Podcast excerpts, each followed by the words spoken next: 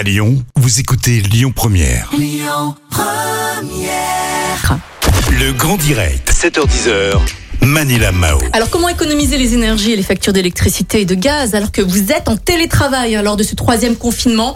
Eh bien, vous savez quoi, Jade Lagnier nous a rejoint là au studio.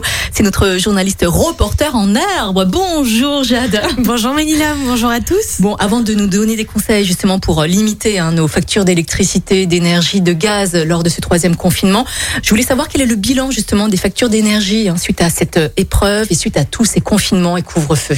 Alors, selon l'INSEE, donc le télétravail est lié à la catégorie sociale. Depuis le début de l'épidémie, on dénombre 58% des cadres et des professions intermédiaires qui ont télétravaillé, contre 20% des employés et 2% des ouvriers. Et toujours selon l'INSEE, après la première vague de la crise sanitaire de la Covid-19, 7% des sociétés prévoyaient de recourir le plus souvent et de façon définitive au télétravail. Bon, là, vous êtes quand même des millions en télétravail lors de ce troisième confinement. Courage à tous. Alors, comment limiter justement les factures d'énergie, Jade ? Quels sont tes conseils ? Comment réduire l'électricité, enfin la facture d'électricité ou de gaz justement ? Alors, pour réduire l'électricité, on évite de laisser les appareils électroniques en veille ou de les laisser brancher au secteur durant une longue période. On évite de mettre aussi la caméra en visioconférence parce que ça consomme beaucoup d'internet. On est clair que lorsqu'il fait nuit et on profite un maximum de la lumière naturelle, on peut aussi favoriser les pièces lumineuses et les puits de lumière. On éteint la lumière lorsqu'on n'est pas dans la pièce.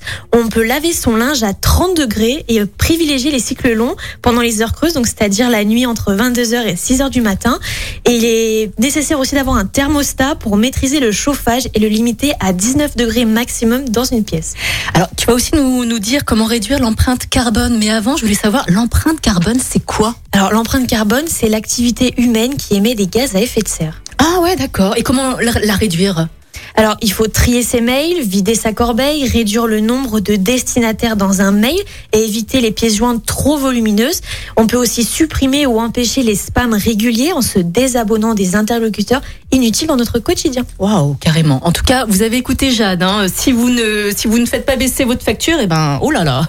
Merci beaucoup Jade en tout cas. Merci Manila. Vous allez pouvoir retrouver tous les conseils de Jade pour faire baisser vos factures d'énergie, d'électricité, de gaz en télétravail sur notre site internet lyonpremière.fr, mais également sur notre application Lyon Première. Jade, merci beaucoup. Grâce à toi, on va faire plein d'économies. Ça va être génial. Merci à vous. Et puis, passez une très très belle journée. On continue tout de suite en musique avec Vianney, J'ai essayé. Et puis, dans un instant, on fera un petit point sur l'actualité. Excellente journée. Écoutez votre radio Lyon Première en direct sur l'application Lyon Première, lyonpremière.fr et bien sûr à Lyon sur 90.2 FM et en DAB+. Lyon Première.